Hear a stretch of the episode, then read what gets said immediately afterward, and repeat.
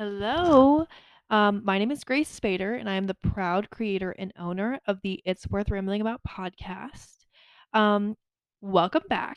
I'll just like to start this off by saying this is like the fifth time I've tried to record this podcast because my computer decided. Emma, stop laughing.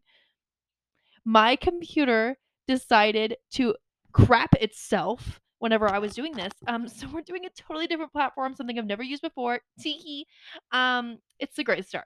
However, uh, the reason that I didn't actually do any podcasts this last semester was because I thought this podcast was quite honestly, I thought it was dead. Um, and I didn't really have the motivation to talk about um, topics that were worth rambling about because I truthfully was going to ramble half-heartedly, and I know that that's not really what you guys want to hear. So, um, however, uh, our lovely country has done something just totally amazing and uh, overturned Roe v. Wade, and I felt that this was a topic that really needed to be rambled about. Um, and to do that with me, I have brought my sister. If you didn't already hear her laughing in the background, um, Emma, would you like to introduce yourself to my listeners? Shut up. Um, if you don't know anything about Emma, her and I are really close in age. We uh, she just graduated college. I'm still in college. Uh, would you like to explain your educational background to my listeners? Yes, I'd be happy to. Um, so yeah, like Grace said, I just graduated, and I graduated with my bachelor's of science in public health. Um, I initially went to school to uh, do pre-medicine. I mean, that's what I did my whole time throughout undergrad, and I was planning on becoming an MD.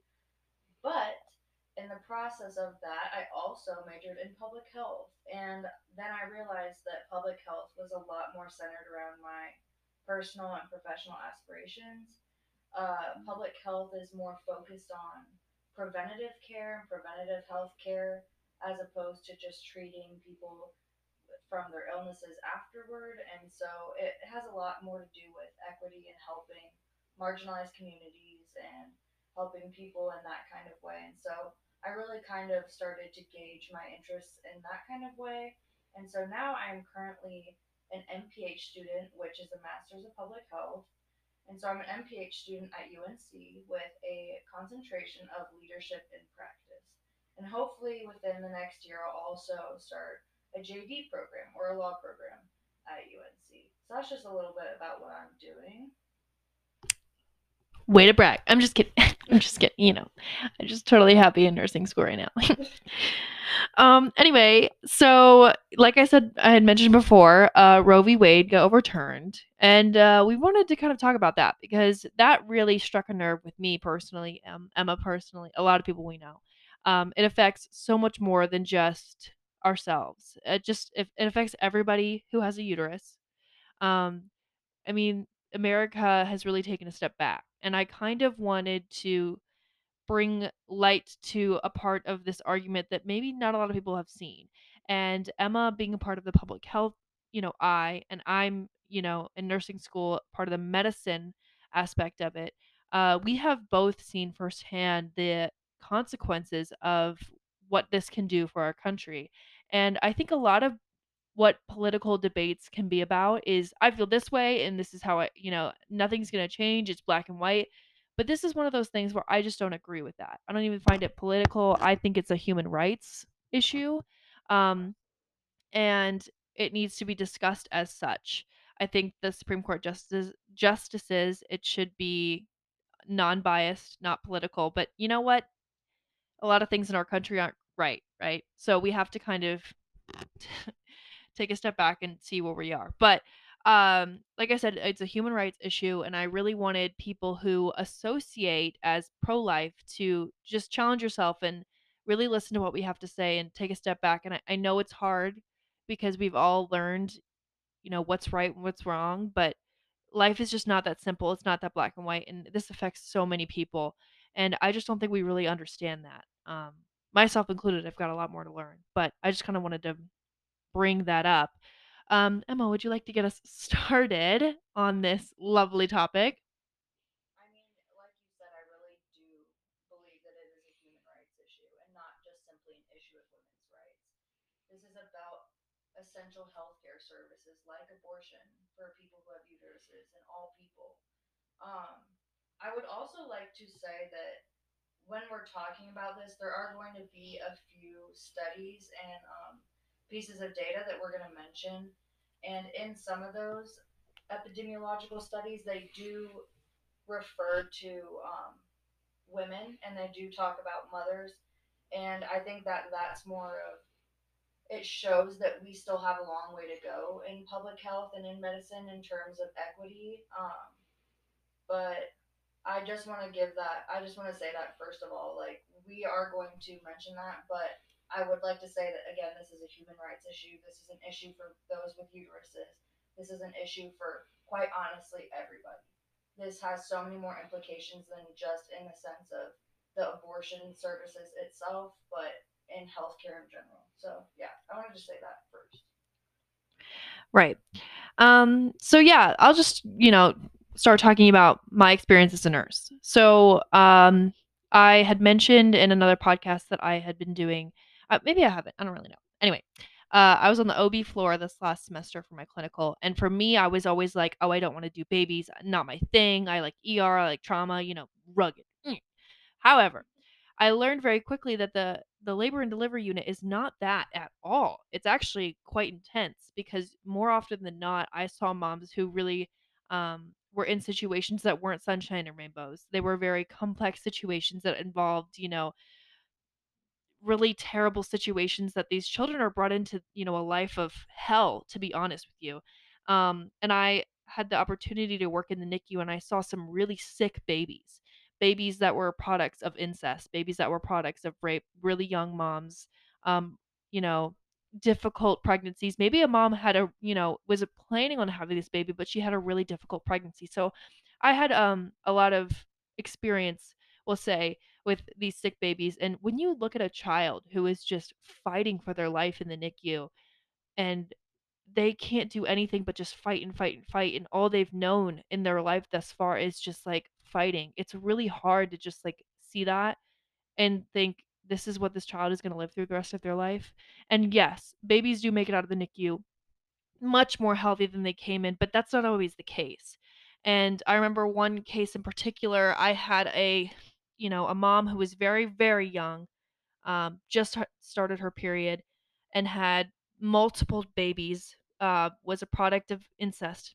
Um, and these babies, you know, they had so many issues and so many de- deformities. And this mom felt like she didn't really have a choice, nor did she have access to healthcare, to be honest with you.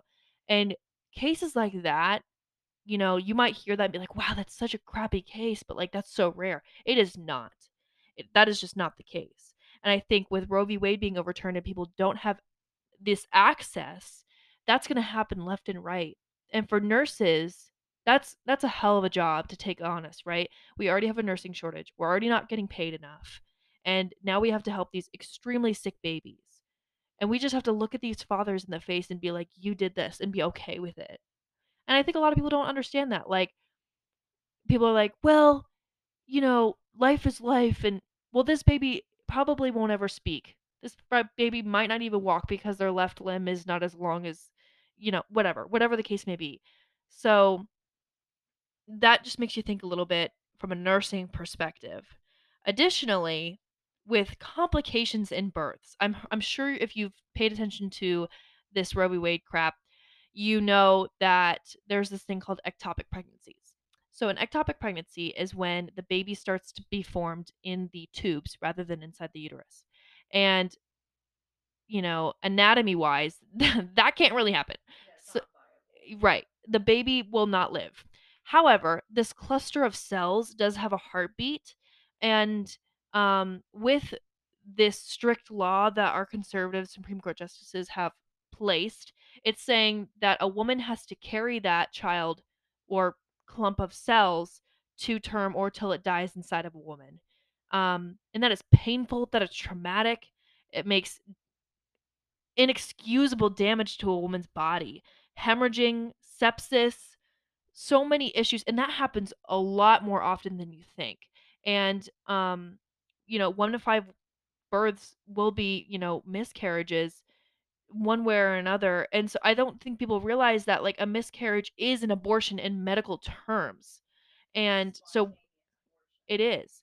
And so when you say, okay, no abortions at all, you're putting this woman with a baby who you know is going to die inside of her, and she just has to sit there and wait till it passes? Are you kidding me? You know how painful that is?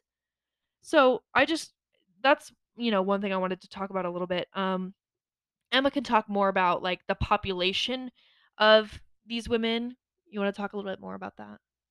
Yeah, yeah, definitely. Um yeah, so there are a few things like not only will ectopic pregnancy ruptures and sepsis from incomplete miscarriages kill people, but we also have to think about other factors such as suicide and intimate partner violence.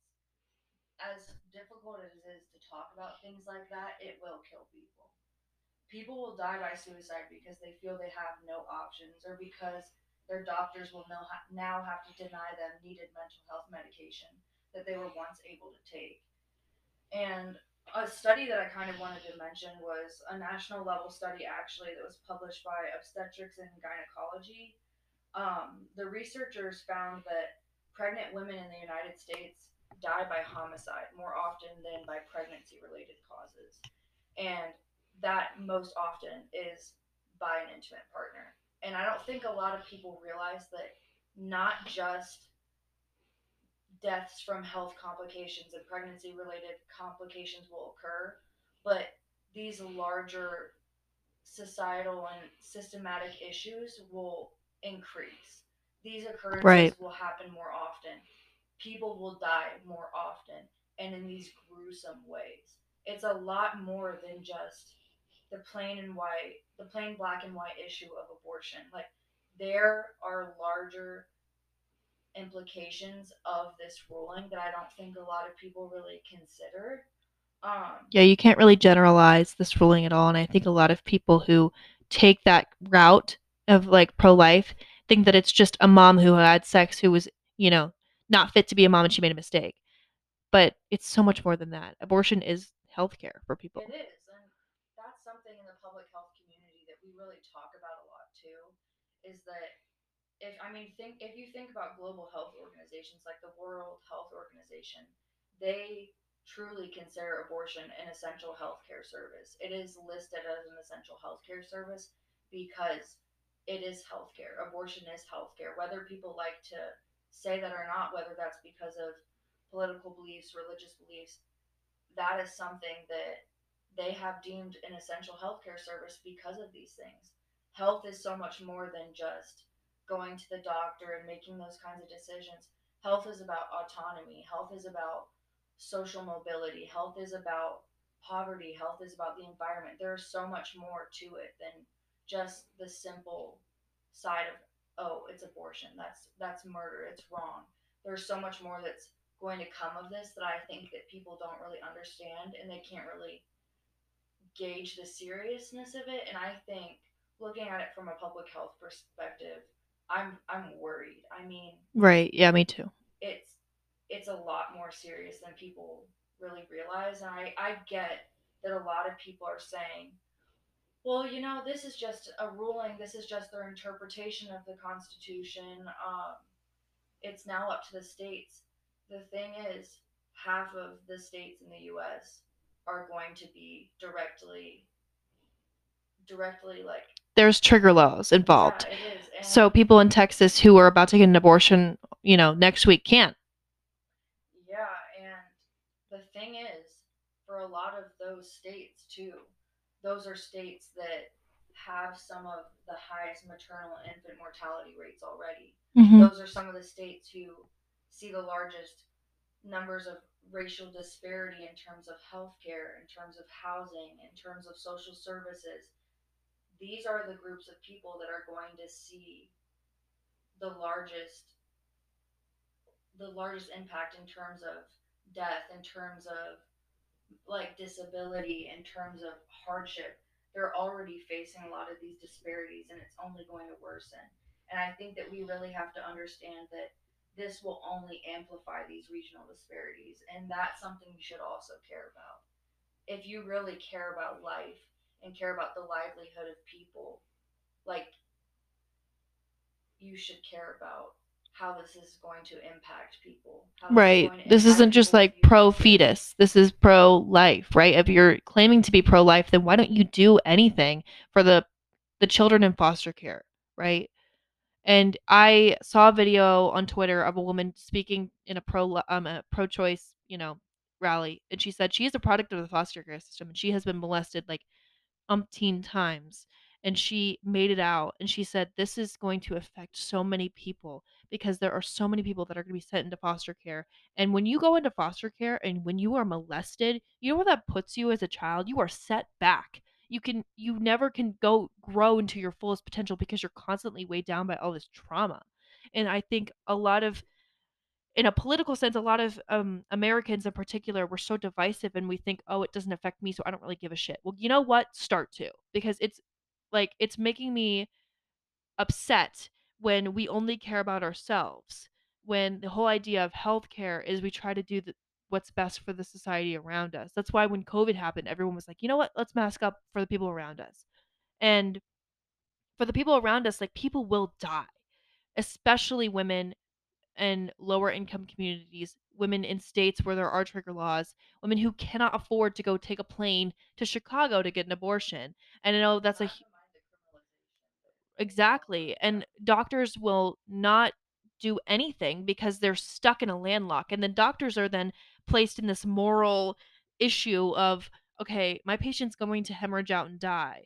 Do I save them or do I keep my license? And doctors should never be put in a place where that is the issue. It should be, let me save my patient. Yeah, postponing medical care because you're trying to figure out things legally and have to communicate with lawyers before giving potentially life saving treatment truly does create a larger likelihood of, quite frankly, death. And just trauma. death, but trauma, physical trauma, mental trauma, emotional trauma. There is so much more that goes into this. Like, I, yeah. just. and also a little bit of a mm, side bar um for this whole pro-choice thing. When people are pro-life and they value life like that and they say okay well you got pregnant you're going to have this baby that is your religious belief. And i don't think that the religious belief of let's just say christianity or catholicism or whatever you associate with that is that is a pro-life argument I don't feel like that should be an overarching thing over the entire American people because there are Americans that are not Christian. There are Americans that don't think that. But why is it that all of this Christianity talk is placed above everyone else? Like they're better. And then that comes down to the issue of okay, well, there's racism racism that is involved.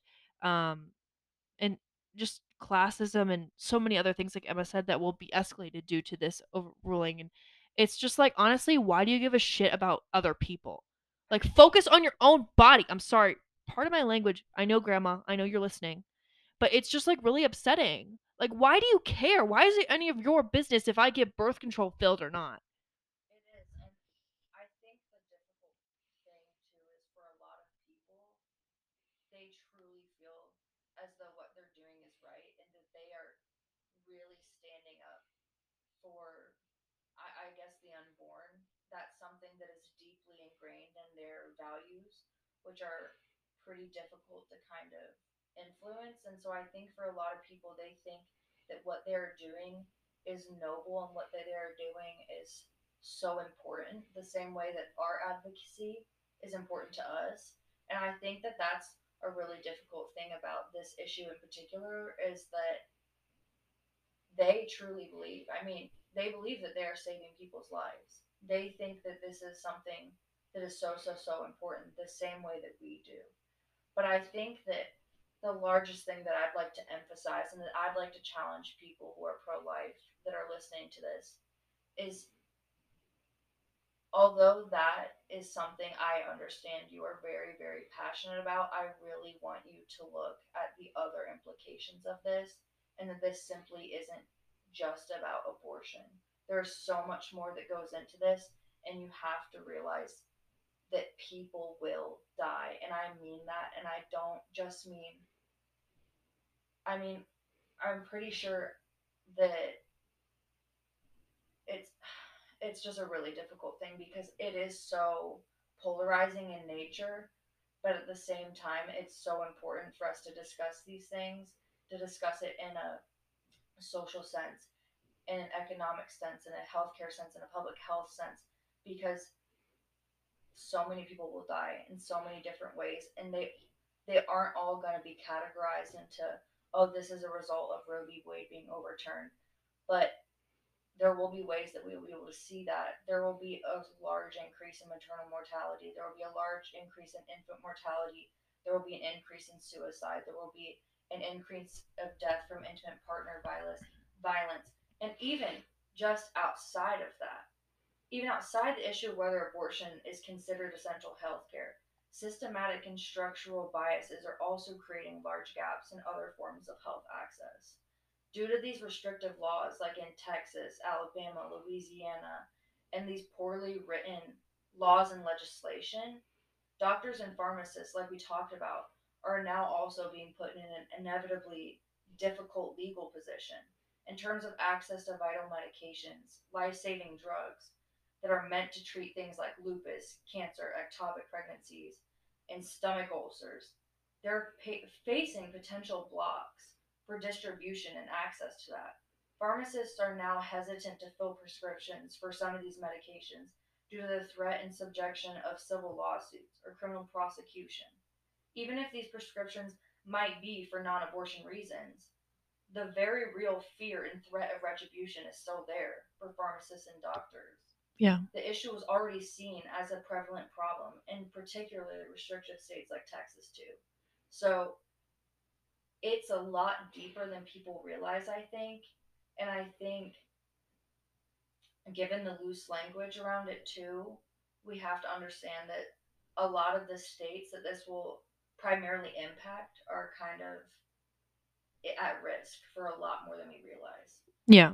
I mean, we learned in nursing school like how to be accepting of everybody's culture. We learned that if you are a Jehovah's Witness, you can't accept blood from everybody else, right? You have, you know, if you are dying and the only life-saving measure is you need somebody else's blood for the procedure, they will not take it.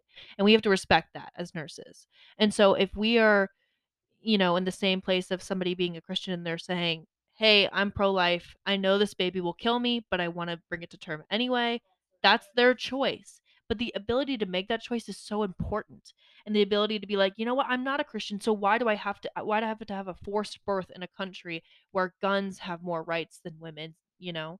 Why do and correct, yes, yes, that's that is correct. And in a medical sense, when we talk about these like life-saving surgeries, eh, like let's say if there's a woman that got, you know, in a car accident and she's pregnant. There would be no baby if mom was dead. So they save mom to try to save two people. So it's like, would you rather save, you know, one person or zero?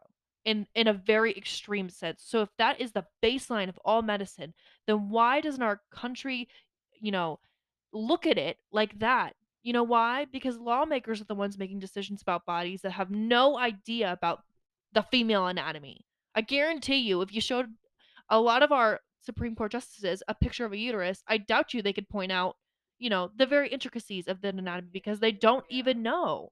You have no frame of reference.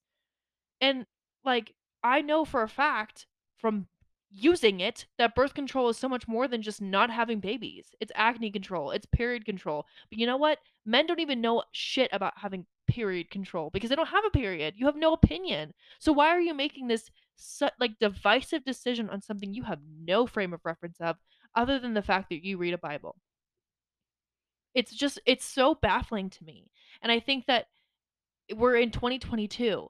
The world is more complex. The world is more open-minded and also the world's bigger. There's a greater infrastructure. Yet the United States is crumbling under all of our labor and delivery floors because we have so many deaths because we already aren't doing enough. And if all of these babies are now forced to be born with shitty circumstances, shitty health care, more babies and women are going to die. And like you said, the foster care system is no walk in the park. Honestly, 60% of those who are 60% of sex trafficking victims are either in or have been in the foster care system because of those vulnerabilities.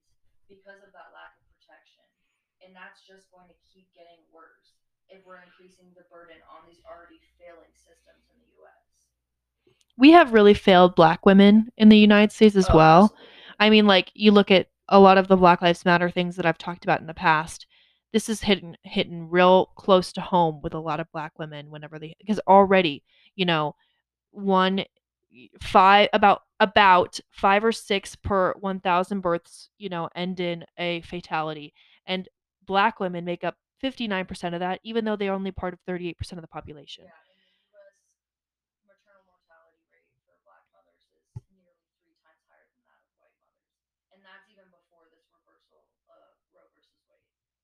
That, that just goes to show the severe inequities that are already present in the United States and how they absolutely will continue. In states like Mississippi that have some of these really restrictive laws, the maternal mortality rate, I'm pretty sure is, hold on, I have it right here. Yeah, the average infant mortality rate is 8.27 per 1,000 live births, which is almost double that of the national average. And in states like Mississippi, Alabama, Louisiana that have these disproportionately high rates, that will continue getting worse. yeah i mean uh i don't want to go on too long about this because honestly emma and i could probably talk about this for two hours would you agree Yeah, I mean, ev- the- the- it's Yeah, it's horrible. So, um, to spare you, I just want to kind of wrap things up a tiny bit. Um, I want you to really think about not just yourself. When you think about a topic as grand as this, there is so much more than just you, right? And then there's that argument of why are people in New York and Chicago protesting? Did you ever think that New York and Chicago residents care about other people? That's kind of a big part, right? And so I feel like that's something that may be lost in our society that we need to reflect on because as a nurse, that's my biggest thing is I have to advocate for people, everyone. And in that ad- advocacy needs to be a choice. And for women to not have a choice, how the hell am I supposed to do my job? So that's kind of a really big argument for me. Um, but before I, you know, end this, I would like to provide some resources. This is also going to be on the Instagram if you'd like to. Uh, you can donate to an abortion fund. It's abortionfunds.org. You can support your local Planned Parenthood. Um, I can put the link in the Instagram. Uh, you can help independent clinics, keepourclinics.org. Um, share, talk, reflect. Please, please, please share this podcast to somebody who you feel like needs it. Um, I know it's a small platform, but you know, anything helps. And just take action. Like bands off our body, make the TikToks, go to protests, like speak up your on your mind. Because when you're an old grandma and your grandchildren are learning about this in APUS Gov, you know, what are you gonna tell them? That you just sat there? That you just like let all this happen, you watch the country regress? No, you're gonna get off your butt and you're gonna fight, right?